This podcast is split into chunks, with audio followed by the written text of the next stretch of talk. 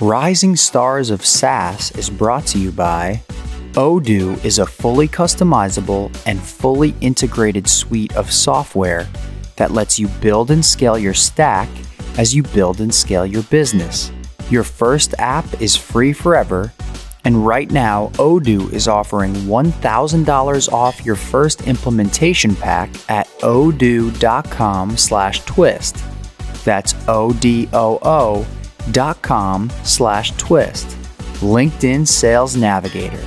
With face to face meetings now a thing of the past, you'll need to quickly adapt your sales strategy to stay ahead. LinkedIn Sales Navigator is the tool designed to help you master digital selling. Go to linkedin.com slash SaaS to start your 60-day free trial. That's linkedin.com slash S-A-A-S. And Pipe. SaaS companies, this is for you. Pipe helps you unlock your recurring revenue as upfront capital. No debt, no loans, no dilution. Sign up in minutes and start trading on Pipe free for 12 months at pipe.com/twist. Hey, everybody, welcome to This Week in Startups. Super excited to continue our Rising Stars of SaaS. That's software as a service, aka cloud computing, aka software in your browser, aka pay a monthly fee for software, not $400 to get a package. And um, we are cooking with oil in this series. We had Steve from Rapid Deploy on uh, as our first guest, and then uh, and he was working on helping uh, 911 operators and first responders to lower the call time, right? Through software, through cloud, SaaS, uh, through a cloud and SaaS solution, Rapid Deploy. Then we had Ben from Transcend on. He is making it easy for users to protect their privacy with online services and allowing those online services to be compliant with GDPR and CCPA and all this privacy regulation that's coming. So we're starting to see how software can take away friction and make the world more delightful uh, through enterprise SaaS solutions. Today will be no different. Songe LaRon is the co founder and CEO of Squire, which is getsquire.com. Yep. Welcome to the program. Thank you. Thank you for having me. So, uh, Squire allows uh, you, I guess you guys were like the Uber of barbershops in the beginning, but I think you quickly evolved into providing a full POS, point of sale, scheduling, and app uh, development platform for all barbershops, correct? Exactly. Yep. So, explain how many barbershops are using the software right now and what you enable them to do. Yeah, we've got a little over a thousand um, barbershops using using the full system. And what we do is we essentially handle everything that a barbershop needs to run their business from the booking uh, to the online payment to the point of sale pay- payment in the shop, and then all the back end stuff, paying out the barbers, CRM, marketing. It's really a full end to end system uh, focused specifically on the vertical of barbershops. We like to think of ourselves as providing everything that they need to run their business so they don't have to look outside of Squire for anything. How much do you charge them for this? How do you charge them for this? And how did you come to that? Yeah, so th- these are these are small business owners, um, and we felt early on that small business owners were pretty sensitive to uh, their overhead, and, and there's a limit on how much you can charge them. Uh, so we we charge a, a SaaS fee starting at 100 a month, um, up going up to 250 a month, and that that's really the, the upper limit of what uh, what we charge the shops directly. So they can easily afford to pay that hundred because you're going to get them an incremental customer or two a month, and then they break even. Is that about right? Yeah, is that how they look at the decision? Yeah. yeah. we don't really lean with lead with we're going to send you new customers. Although we we do send some new customers, we really focus more on we're going to make your life easier and running your shop easier. We're going to streamline all of your operations. Um, we're going to take things that used to take you four or five hours a week and now it's just literally flipping a button, turning, turning on one feature and it, it handles it all for you. Um, barbershops mm-hmm. are actually collections of a bunch of little businesses, I believe, in most cases, like hair salons, um, where each of the barbers is running their own little 1099 business, correct? So uh, if I own a barbershop and I have four or five people cutting or four or five chairs, they each are basically, I'm either renting those chairs out or revenue sharing. Is that correct? Yeah, exactly. It's, it's, usually either renting, which we call the booth rental model, or it is a revenue share, which is called the commission model in, in the industry. So it's usually one of those or a hybrid of the two.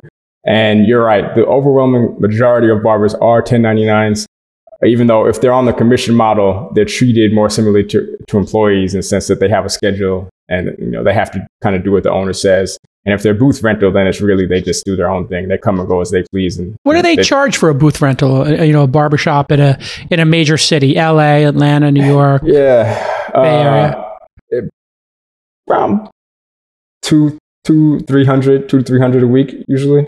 Okay, so they pay thousand dollars a month 50 bucks a day, but they get 100% of the revenue that comes in then.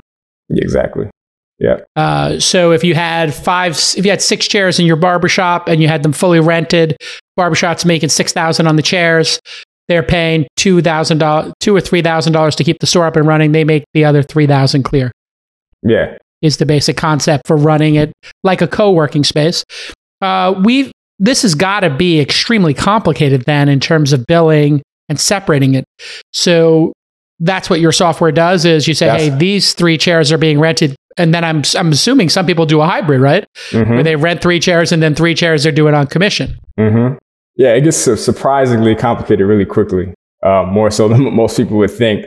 Um, but yeah, you're right. It, depending on how the shop is set up, um, the owner has to, if it's a booth rental, he's got to be on top, he or she has to be on top of uh, collecting his money, you know, every week. So that in itself, you know, is, a task. Um, and then a lot of shops want to have a centralized point of sale system. So now, you know, how, how do you divvy that up? You know, how do you make sure that each barber gets uh, paid what they're owed and the, the shop gets what they're owed? And then you have to think about routing tips. It can get very, very complicated. And that's what we solve for all of those pain points with software. Do, do you do the the full POS and then they don't have to have Square or something like that? Or do yeah. you work with the other POS systems? No, we, we, we're very, very selfish and about our customers. We don't, we don't want to work with anyone if we can avoid it. Um, so we, we try to replace everything and do everything. And, and so the POS just is like an iPad with a standard cash drawer, something you attach to it. Yeah, yeah. We, we provide the cash drawer, uh, uh, the the hardware, the iPad uh, software, um, and then uh, the actual physical card readers as well.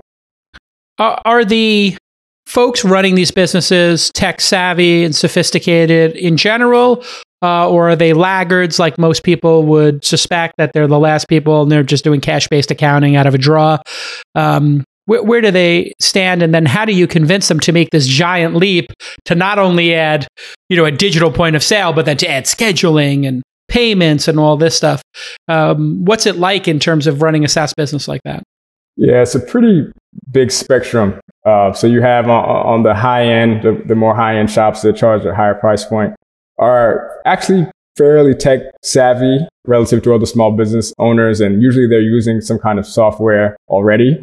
Um, often they're actually using two or three systems to run their business. And then the sell there is that, hey, we're, we're streamlining everything, bringing it, bringing it all into one and making it super easy to use. And we're the only software that's specifically tailored for your business and, and your industry. Um, and then on the other side of the spectrum, yeah, you have pen and paper, you know, people who don't, who don't even want to take appointments. They want to do walk-in only and they want to, you know, be cash only that side of the spectrum obviously has been the most impacted by COVID. And, and you're seeing that they're being forced to, to really adopt software and, and technology you know, because of the circumstances. And what is that circumstance? They they need to uh, have appointments and they can't do walk-ins anymore because of social distancing. I would assume exactly. They can't do walk-ins. They can't have people waiting in the shop. You know, to your point, uh, that you probably hate that when you need to get a haircut. Um, uh, now, a lot of states are requiring that barbershops uh, use be appointment based and encouraging them to use software. And then also uh, cash. You know, there's been a shift to to being less cash based, and you know, people don't want to be exchanging money and they want contactless payment. These are all things that we've been preaching, and now um, you know it's kind of a reckoning within the industry that the shops that were um, really lagging behind are now being forced to catch up if they want to stay in business. Yeah, the pandemic is certainly an accelerant. I'm curious when we get back from this quick break, what are you seeing change? We're taping this in October of 2020, month arguably seven of this pandemic, right? March, April, May, June, July, August, September, October, maybe month eight. So in, when we get back, I want to know what month eight of the pandemic is looking like versus months four and months one and two when we get back on This Week in Startups. One of the toughest parts of building a company is choosing which tools and providers to use. You know this. You want to pick the best solution for each department to help your employees succeed because they deserve the best. We all know that. But there are so many functions in a startup, and each one has an endless list of potential vendors. There's sales tools, there's email marketing, accounting, HR, payroll, project management, customer support, point of sale, e commerce. You know, it goes on and on and on. Well, eventually, you will wind up with a Frankenstack of tools that cost a lot and that don't integrate properly. Well, Odoo is here to change that. Odoo is a fully customizable and fully integrated suite of software products that let you build and scale your stack as you build and scale your business. It's simple, it's modular, so you use what you need, and all their apps integrate perfectly with each other. How amazing does that sound? Plus, it's all open source, so you can spend that freshly raised capital on talent instead of expensive software. Your first app is free forever. And right now, Odoo is offering, wait for it, a $1,000 credit on your first implementation pack. So go to Odoo, O-D-O-O dot com slash twist to check it out. That's O-D-O-O dot com slash twist to get the $1,000 in credit. Who knows how long that'll last, so go now. Odoo.com slash twist. Okay, let's get back to this amazing episode. Welcome back to This Week in Startups. I'm your host, Jason Calacanis. You can follow me on the Twitter at Jason I'm an angel investor here in Silicon Valley. Uh, we do this podcast two or three days a week, and we're really excited to have today's de- guest, Songe LaRon, on. He is Songe LaRon on the Twitter, S O N G E L A R O N. And uh, he co founded Squire in 2015. They've been, they've been at it for about five years, and they are helping barbershops with their scheduling and all their back end back office, as it were. What what was the change like for barbershops in the early stages of the pandemic, the first couple of months, versus now where people are reopening and they're allowed to have people into their barbershops, uh, but still people are cautious? Yeah, first few months were frightening for, for everyone, particularly uh, our customers. Um, they were pretty abruptly forced to shut down in most states. And you know, they're not like a lot of, uh, you know, white collar workers that can just work from home and have that luxury. Yeah, they need to be in the shop uh, cutting in order to provide for their families. So it was very, very difficult and challenging. Uh, March, April, um, we saw almost all of our shops shut down completely um, during, wow. during that during that time. Um, what that, then, what's that like for you? Then do you then give them a pause on charging them for software or a discount or something? How, how do you handle that for yourself? Yeah, great, great question. So we early on we made some really strategic decisions, and we, we held it up with our leadership team, and we decided that we were going to waive all subscription fees across the board for all current and new customers. Um, we decided uh, at the time to, to waive it until September, and then we, we actually decided to extend it until 2021. Um, and, wow. And, yeah. And, so and no re- revenue for you for the during the 2020 pandemic year. Well, no su- subscription revenue. So we, we didn't really get into our revenue model, but we actually make revenue from payment processing and, from some other uh, streams as well. Um, but subscription revenue, we we uh, we decided, and that is the most direct, uh, you know, source of revenue that's felt by the, the the shop owners. Got it. Yeah. So if they're where do they pay five percent or ten percent to pay for fees associated with the credit card? No, they they pay standard, um, you know, two point nine plus thirty, give or take. Uh, you know that you would you you would find with other you know, similar companies. Um, and then we have a we have a portion of our revenue that is, is the booking fee that the actual client, the person getting the haircut, pays. Ah, yeah, yeah. So they pay a dollar or two bucks to book the, the exactly slot? when they book and pay. So if you're book, if you opt into booking and paying, kind of like that Uber experience where you're just in and out, don't have to worry about cash, then you'll pay a slight premium uh, for it. And then if, if you decide to book without paying, in that case, you wouldn't you wouldn't be you wouldn't pay anything extra. And do you build individual apps for each barbershop, or do you have like a central barbershop app for people to use to aggregate demand?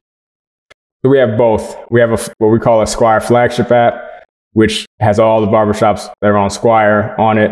Um, and then we also do custom branded apps. Um, and, and in that case, it's the basic functionality is the same, but we, we customize it to have the look and feel of the shop. So it feels like an extension of their brand and it doesn't, it doesn't say Squire anywhere on there. Uh, of the thousand people using the platform, how many are back to work in October of 2020? Fortunately, um, overwhelming majority are, are open back up and, and not many have shut down for good, which was which is really good because that's what we were concerned about. Um, that some shops just wouldn't be able to sustain themselves. But you know, barbershops are very, very uh, resilient businesses, and um, they typically do very well in the economic downturns. Nobody thought about a pandemic happening. That's probably the only circumstance that caused them to close the doors. Um, but fortunately, we're seeing them reopening, um, bouncing back. Now the revenue is starting to normalize uh, on a per shop basis. So, you know, it's not quite where it was pre COVID, but um, their, their clients are still coming in. In aggregate, uh, 60, 70, 80%, 90%? What's, what's the average barbershop doing now compared to what they did last year without COVID? Yeah, I would say on average, probably around 85 to 90%. Um, That's amazing. You know, there's some outliers. California, for example, was shut down much longer. And so they're, they're just, you know, recently reopened. Um, but you know, some states not for like, Nancy Pelosi. She got to go. she had a, might have been a setup, but who knows? I wasn't a barbershop, so I'll, I'll stay away That's from it. that That's one. not in your wheelhouse. Yeah. when you look at the precautions that are, I mean, the other thing that's nice about barbershops, I suppose, is they are asset light marketplaces. In other words, they don't have the they're not employees, the the barbers who are there, so they don't they're not having to pay them if the if their hairs not if hairs are not getting cut. And if a lot of hair is getting cut those independent contractors freelancers get to benefit because they get to make more money and they get to pick their hours. Exactly is that right in general? Yeah exactly. It's very little overhead. Uh, the, the main overhead is the rent mm-hmm. which which you know some some landlords were, were forgiving during that time and you know worked with them. But that that's the, that's the main thing. And you know once the doors open they can get right back to business do these uh, you probably have seen we have prop 22 which uh, hopefully people vote for and uber and lyft drivers and doordash drivers and all those ride sharing drivers should get to have flexibility and pick their hours. I believe that. Um, left out of that were barbershops uh, mm-hmm. and hair salons correct? Yeah I, not, I, I don't believe that they're part of that. They're not part of that. So how do you look at that? You know and the issue around should they be should those freelancers or contractors in your mind be forced to be employees? Or should they get to choose to be 1099 or employees? How, how do you how do you think about that? I'm curious. I mean, I, I tend to lean on the side of giving optionality because a lot of barbers really do like the freedom. Um, and, and many of them are, you know, they're artists, you know, as well as, um, you know, service providers, and they, they really do like to be able to come and go as they please. Um, you know, that, that being said, uh, there's also, you know, a, a, need for, you know, many of them don't have health insurance and, you know, don't have, you know, access to, you know, financial products and it's hard for them to get loans and et cetera. Um, so I think that, and that's kind of part of where, you know, Squire see, we see ourselves coming in to play in the, in the long term is eventually, you know, trying to provide some of those services they typically don't have access, access to. Oh, really? So you're thinking about for your barbers and for haircutters um, to allow them, since you have their information, maybe withhold some of their earnings, their 1099 earnings, and use it for healthcare or something? Yeah, I mean, we're, we're, we're looking at all these options like that. Yeah. So we're looking to fill all the gaps um, that currently aren't being uh, filled uh, for, the, for these customers. And they're, they're very underserved. They're underserved when it comes to banking, financial services, insurance, um, and, and you name it. And ultimately, we're just trying to think of where, where are the areas we can provide the most value, um, really provide the full, full suite of uh, offerings that they need. Yeah, and what's, what's on the top of that list of things you could offer to them? Uh, financial services is, is, is really interesting. Just so having a bank account? Yeah, bank account, uh, debit cards, you know, potentially loan products. I mean, this, you know, it's all, uh, just, there's nothing coming out right now, but this, these are things we're, we're looking at. Um, you know, it's, it's, they're they're they're a demographic that we think has been very underserved. Yeah, it makes sense. I mean, if they're if you have their information, you got the payments coming in, why not just give them each an account and, a bank account with one of these pop-up services or a debit card they could spend it from, or you could advance them a week or two uh, of their of their pay if they need it for a fee. Yeah, I mean, because we um, we touch the entire flow of money uh, from the booking all the way, you know, to paying the shop to paying out the barber. It, it gives us uh, insight and insights, and there's a lot of interesting things that we can do that hopefully provide some value. When they're 1099 employees, they they might have one day 10 haircuts, another day two. So on a day, if they were in the barbershop for 10 hours and they only had two haircuts for 30 bucks each, they made 60. They're at $6 an hour. On the day they did 10 at 30 bucks each, they did $300. They made 30 bucks an hour. That's mm-hmm. part of the process of being a freelancer is you only get paid for when you're working, correct? Not when you have downtime. Yeah, that, that's the model in the overwhelming majority of, of barbershop. And so this seems fair or unfair to you that a per individual gets to pick what they how they work uh, in this regard. Um, curious how you look at I it. I think it's it's so so you're saying as opposed to well, I mean, you could take the two in this scenario. You could take those two days, put them together, and they did twelve. They did twenty hours of work and twelve haircuts for three sixty, and you could just divide it and give them sixteen dollars an hour, fifteen dollars an hour, and make them instead of entrepreneurial and ten ninety nine and getting to take their expenses out, um, and you know have that downtime, but they could read a book or do some self improvement, listen to an audio book, whatever it is, Netflix, binge watch a show it seems to me there's this very like interesting moment in time we're living in where what used to be considered like little entrepreneurial businesses that people could grow up on, they're not. We're having unions and other folks say, "Hey, you, are not allowed to work that way." So I'm curious um, how you think about that, and we'll, we'll answer that question when we get back from this quick break. Right now, everything is changing so rapidly, including the sales industry. With face to face meetings now a thing of the past, you'll need to quickly adapt your sales strategy if you want to stay ahead. LinkedIn Sales Navigator is the tool that is designed to help you master digital selling. You all know that. With real time updates, alerts, and thoughtful insights, you'll find new ways to connect with your buyers at a distance. You can tap into that amazing 700 million member network and use LinkedIn Sales Navigator to get those 20 monthly email messages, lead recommendations, and unlimited searches. So you get right to the front of people's inboxes, actionable insights, and access to free courses on LinkedIn Learning. You get everything. And you can target the right prospects and decision makers, which can unlock 18% more pipeline from properly sourced opportunities, you get a 7% lift in win rate and 33% larger deal sizes.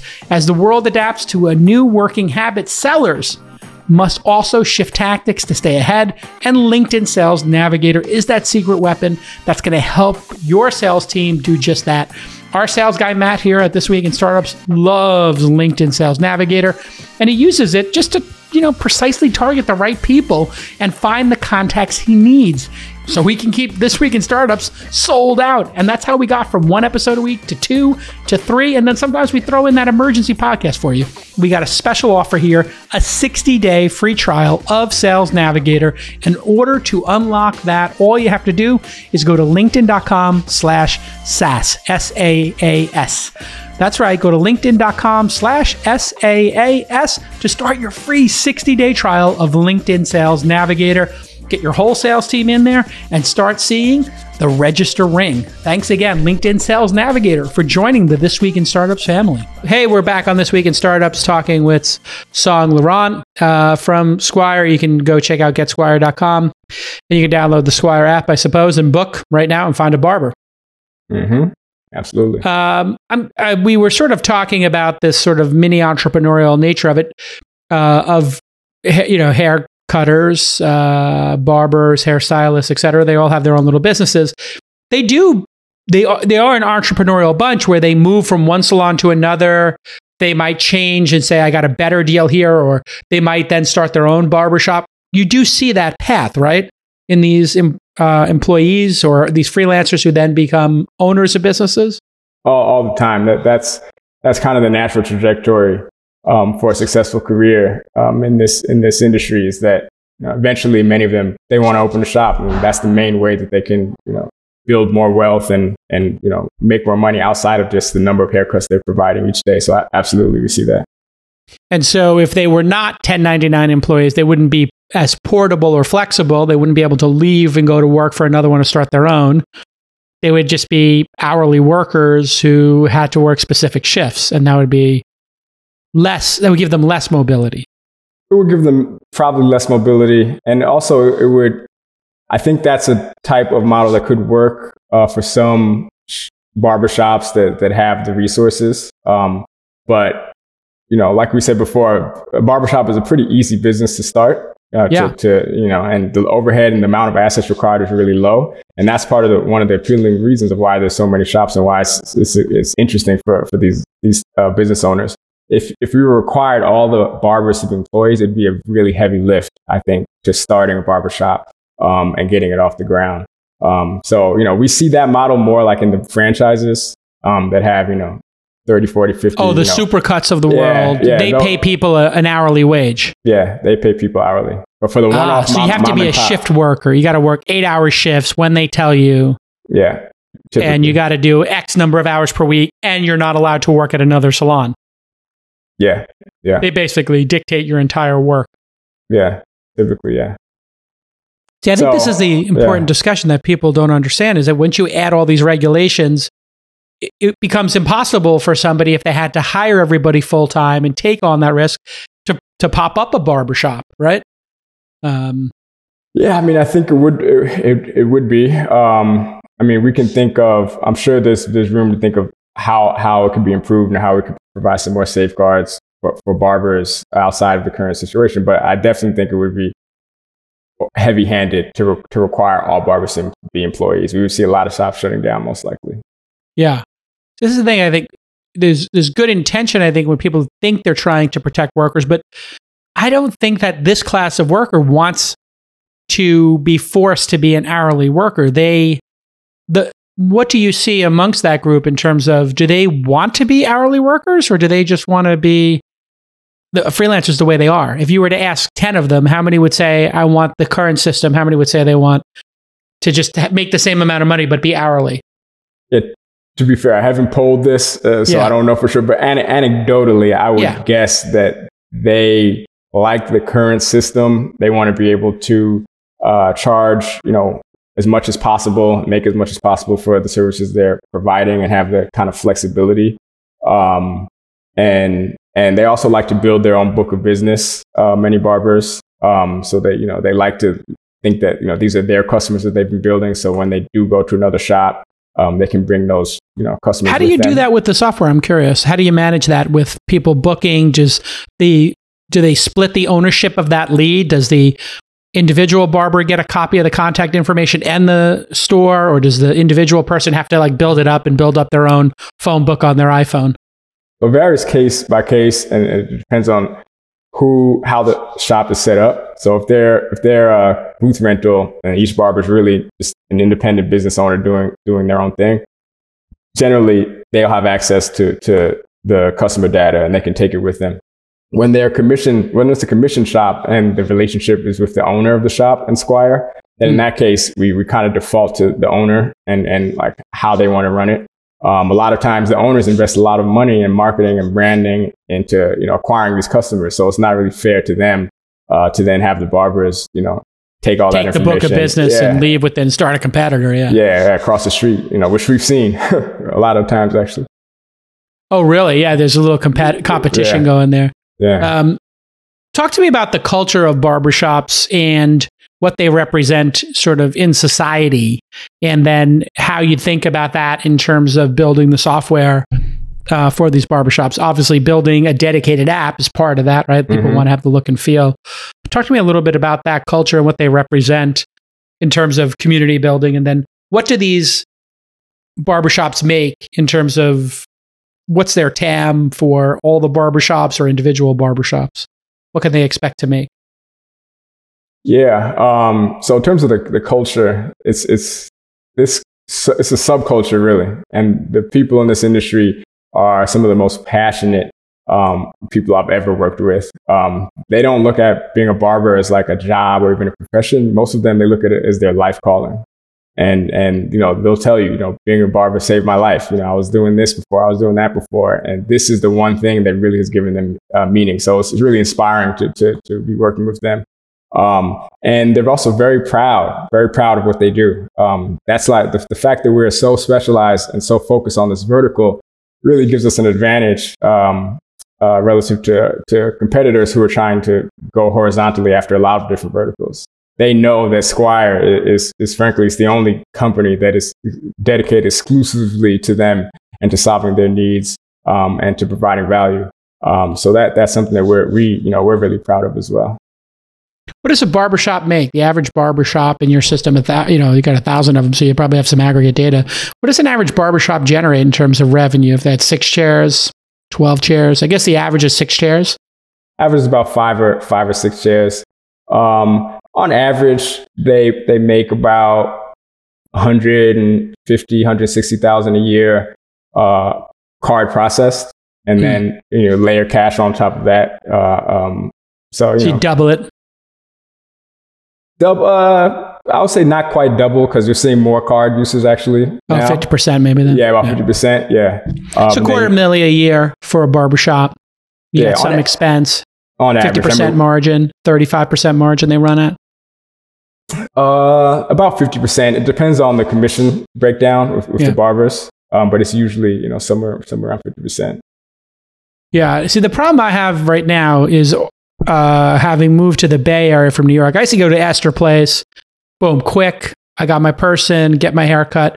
You, the problem is I moved you know, to San Francisco. You know the history of Astor Place bar- barbershop, right? What's that? Do, do, did you know, do you know like kind of the story about Astor Place and like who owns it? And the only thing I knew about Astor Place was when I was a kid in the 80s, we would go to the city and it was 12 bucks and yeah. we give the, you know, the lady who did it for us, you know, like a 20 and we were all stars. We got to the front of the list and we would just all go get our hair cut, you know, like every two months or whatever, yeah. take the R train there. But I don't know the backstory on Astor Place. I mean, it's, it's, a, it's a famous barbershop in New York. Anybody, yeah. you know, in downtown area has, has heard of it. Uh, great shop, old school, in and out. Um, you know, yeah, like no, said, no 12, muss, no fuss. Yeah, no muss, no fuss.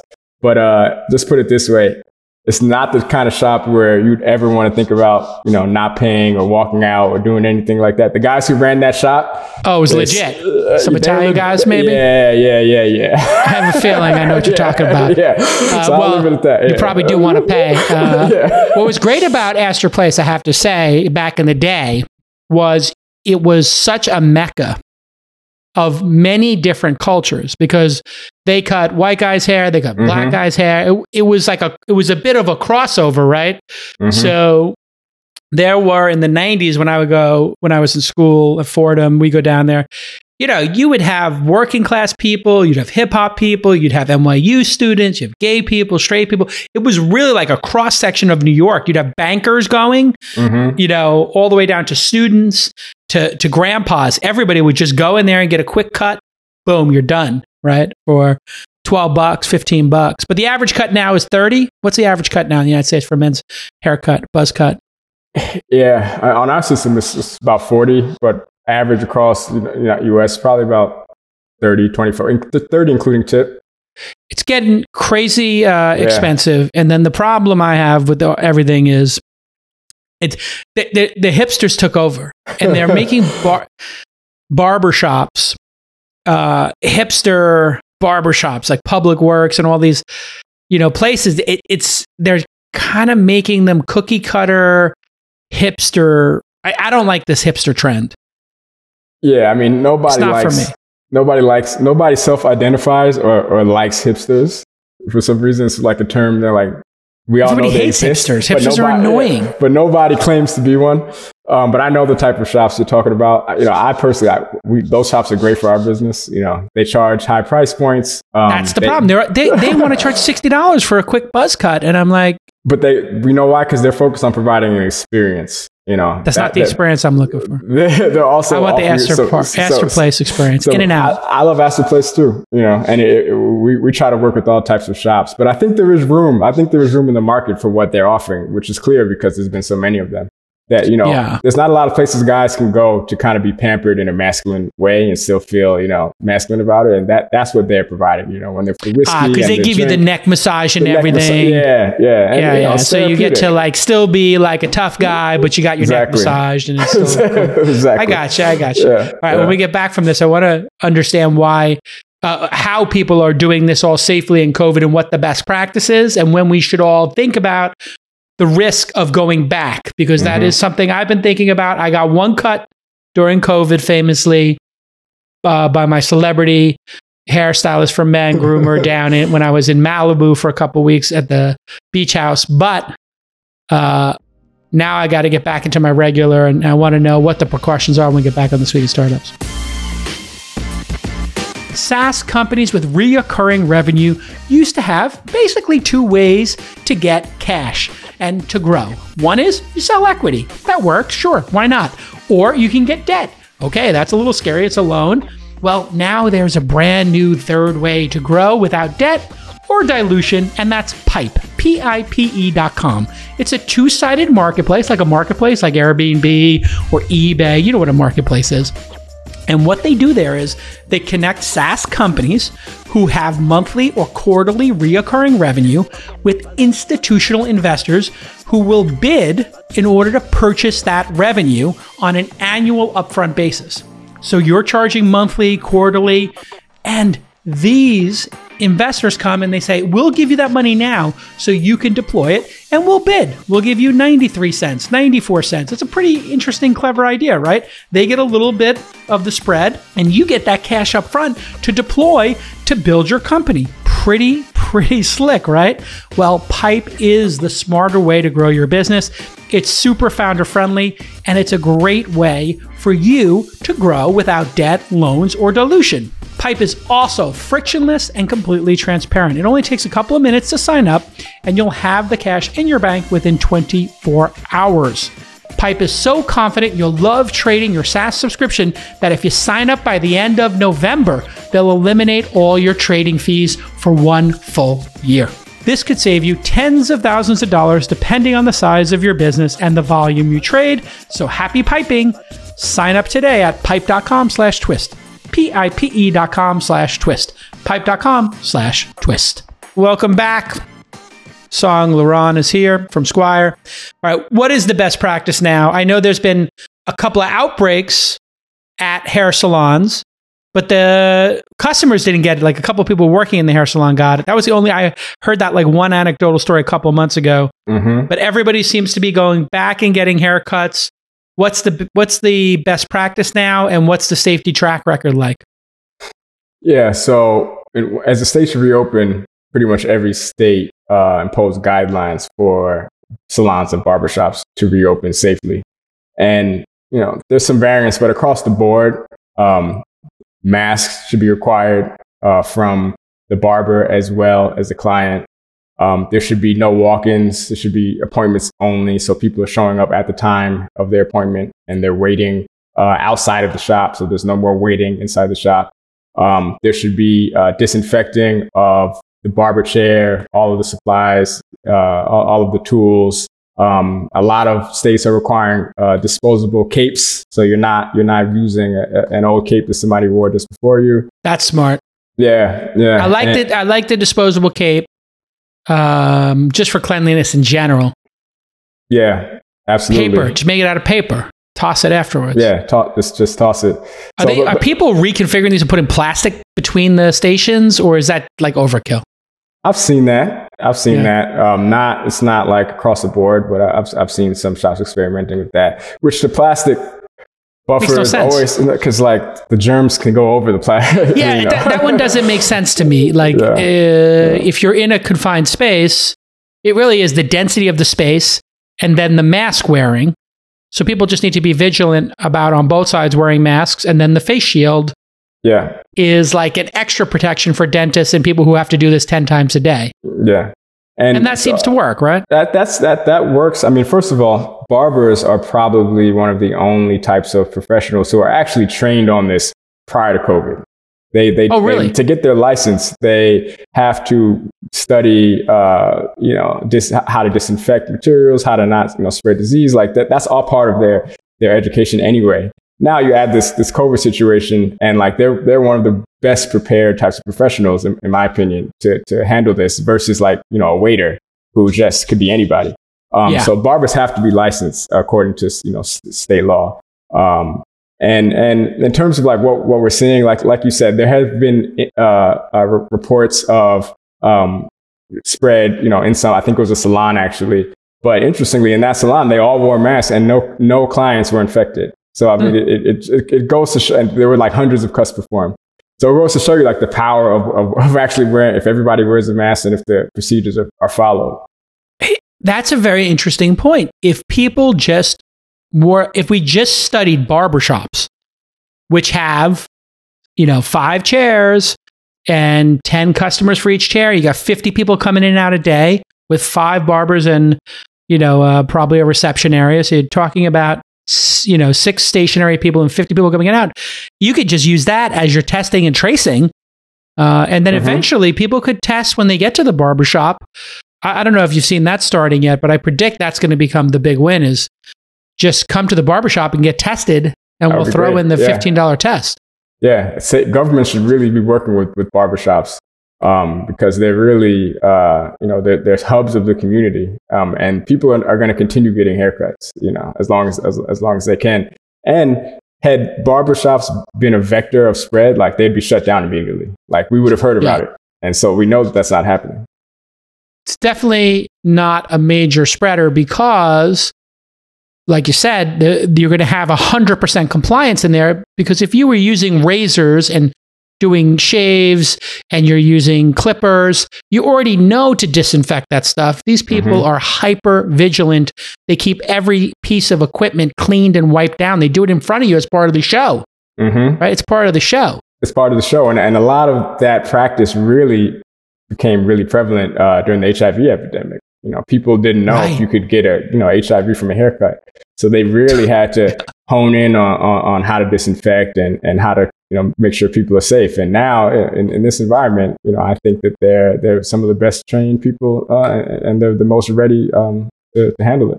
Yeah, that is amazing. Thinking back on it, there was that moment in time where people during mm-hmm. HIV were like, "Oh my God, uh, Magic Johnson can't play basketball because he's going to sweat on somebody. They're going to transfer HIV." Or what if somebody gets a nick while they're mm-hmm. getting at the barbershop? Everybody mm-hmm. in the barbershop's going to get AIDS. And I was like, mm-hmm. that's not how it works. Mm-hmm.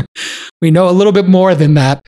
Yeah. But yeah, so uh, how did you wind up getting into all of this? I know you were uh, a, I think you were a lawyer before this, doing M and A, right? Yeah, I was a M and A lawyer at a big firm in New York, and um, where Skadden Arps, Shearman Sterling, yeah, Skadden, Skadden, good, good guess. You were at Skadden. yeah, yeah, yeah. Where did you go? Columbia, NYU. For law, I went to Yale. I was yeah, about to say I was I was triangulating. You did not get into Skadden Arps unless you were Ivy League. Yeah. Where'd you go undergrad? Uh, UCLA. Yeah. Okay, so UCLA. Then you went to Yale Law. Yeah, yeah. You were at Skadden up on uh, what is that? Square. Lex and 55th. No, it's, it's the Condé Nast. Well, they used to be in the Condé Nast. I don't know if they're still there. Oh, the Condé Times Square. Times Square. Yeah. Oh, the, I know. Oh, that's right. That's yeah. Skadden. I was thinking Shearman Sterling's over on Lex and 55th. Yeah, yeah. Skadden yeah. is was in the. Oh yeah, I remember that because.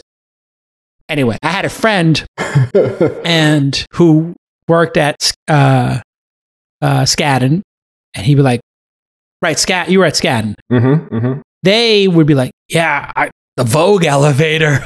there was like all these stories about like the Vogue elevator bank was, yeah. and the Skadden lawyers, Vogue elevator yeah. bank. There was some collisions occurring, maybe some of them intentional back in the day. Uh, I'm sure more intentional on the Skadden side. On the Skadden side, I think it was more intentional to try to meet, yeah, the, the folks working at Vogue. Yeah, um, yeah. So you you quit that to go start a company? That was a big quit jump. That. Uh, yeah. How yeah. did that go down? So I, I, always wanted to do something entrepreneurial. Didn't know what. Um, you know, I had started in between. I took one year off in between undergrad and law school or actually, you know, started a company, not a tech company, because I didn't know about tech at that point. It was like a tutoring company. Um, so it was always kind of in my mind that I wanted to do something. Um, and then uh, my co-founder and I, we would just brainstorm ideas, and we came across the idea of like, wow, the barbershop experience can really be improved. And the more research we did, the more we saw that this was a real, a real opportunity. And so, you know, decided to just jump into it head first. Is there a, yeah, and gave up the 150 from Skadden. Oh, it was more than that. Yeah, I was, I was just thinking starting. I'm just, I was thinking, isn't starting like 150, 175, or am I outdated I now? think it was like 160 when I was there. So by now it's probably way more. I don't, I don't know what it is now. But there's too many lawyers now, right? Is that that's hard? I mean, you have to be elite to get into Skadden, but Yeah. they're, they're, on, they're not throwing those 175 out of school gigs to everybody anymore. Yeah, no, It's not that many it's of 'em. competitive. Yeah, it's very, it's very, Very competitive. competitive. Yeah. Uh, what is the outcome here in terms of scaling? Because there's a limited number of barbershops. So are you thinking about salons or massage places or other things? Or is there enough barbershops for you to keep going here? How many barbershops are there in the United States? Yeah, there's this surprisingly a lot more barbershops than most people would think. And there's actually not a lot of great data on the number of barbershops. So you kind of have to do some work to get to a number. Um, you know, we, our research puts the number at anywhere uh, between 250 and, and 400,000 in the US. Um, Oh, wow. it- if, if you uh, include like unisex, uh, barbershops or salons, which, which we do include in our market size, but just pure barbershops, we think there's at least 250,000. Oh, so you're Um, not so even 1%. Yeah, we're barely scratching the surface. Um, so you know, we know that we can build a really big, uh, successful company just on barbershops. Uh, you know, that being said, if you know five years from now we see that you know we're, we're, we're tapping out on that, um, there's other verticals we could we could explore because the software could could work for a lot of other uh, verticals. But I think that there's a real power in being focused and, and being targeted. So we've got a lot of room to grow in this space. Uh, awesome. Well, listen, continued success. What about uh, what about my need? Let's talk about uh, my need, What- which what is need? I need to be able to book an hour and just pop in and get it done for 20 minutes because they always make me wait. Then I'm late. Then they put three people in front of me. I can't take it. Is, is that available where I could just VIP and take an hour slot and just pop in anytime I want? So this the system could work for that. Like, Yeah. like, you can totally do that on Squire. The problem is um, these guys come up with um, solutions for like you know the ninety nine percent of the customers. Like people Yeah. like you are like that. Is, is, We need a big fish VIP experience. We need a bottle service experience. I want to be able to go and have a bottle, pop a bottle, and have a, an hour window. I think we could, I think I could get that done for you. I think do. that yeah. they should really think about the VIP kind of situation where if you're willing to pay, they'll do it. You know, yeah. they'll do it. No, I literally had my assistant do that because I was getting admonished by the barbershop receptionist. Yeah. And she's like, listen, you know, you're late every time. And I was like, listen, I give 100% tip. so yeah, You're charging me $45. I give you 100 every time. Just book two appointments and give me the whole So window. Said, well, my boss doesn't let me do that, blah, blah, blah. yeah. We'll talk offline. I, I think I can make some recommendations. What about the at home kind of market? Has that ever, you know, or is it just people want to go and have the experience and that just adds too much cost to it? Yeah, we looked at that early on, and Yeah. there mm. were some companies trying to do it, and I don't think it panned out so well. It's just not. It's it's there's the subset of customers who are willing to pay the premium that it takes to make that a feasible business model. It's just you can't build a whole business around it. You have to charge three times, right? Yeah, you have to charge three times. You have to pay for you know travel costs and the time that it takes to get from point A to point B, and then the experience is just kind of not great. You got hair all over, and you Yeah. know, people prefer to just go into the shop. Yeah. I wish I could go into the shop if they just didn't ding me for being late all the time. I need a little more flexibility on that. Listen, continued success with it. And uh, I'm sorry we couldn't do this in person, but pandemic, Hey. so everything's virtual. Yep. Uh, yep. Where are you guys based? Uh, we're, we're New York, but we're distributors. So we've got we've got people all over. Yeah, well, that's the way to do it now. Yeah. Uh, all right. Well, listen, stay safe and uh, thanks for doing it. And Thank you. thank goodness that these small businesses are back up and running. This really makes me feel good that they're at 85% now or more uh, and that we're going to save these businesses. So if you Yeah. are listening, you know, uh, and you do book an appointment, do me a favor, if you have the means, just give that big, huge tip if you can, Mhm. right? And if you got, if you're listening to this podcast, there's no reason you can't give a 50% or 100% tip on your, at your barbershop. And that's, this is the year to do it. Just give that 100% tip. Yeah, so they're charging you 40, you just give them 80. That's it. They need the money right now. Help, Yep. help bridge that extra 15% and maybe they're in arrears on the some of their bills. So it, it helps. Uh, give a Mm-hmm. huge tip if you can, people. All right, we'll see you all next time on This week's service Bye bye.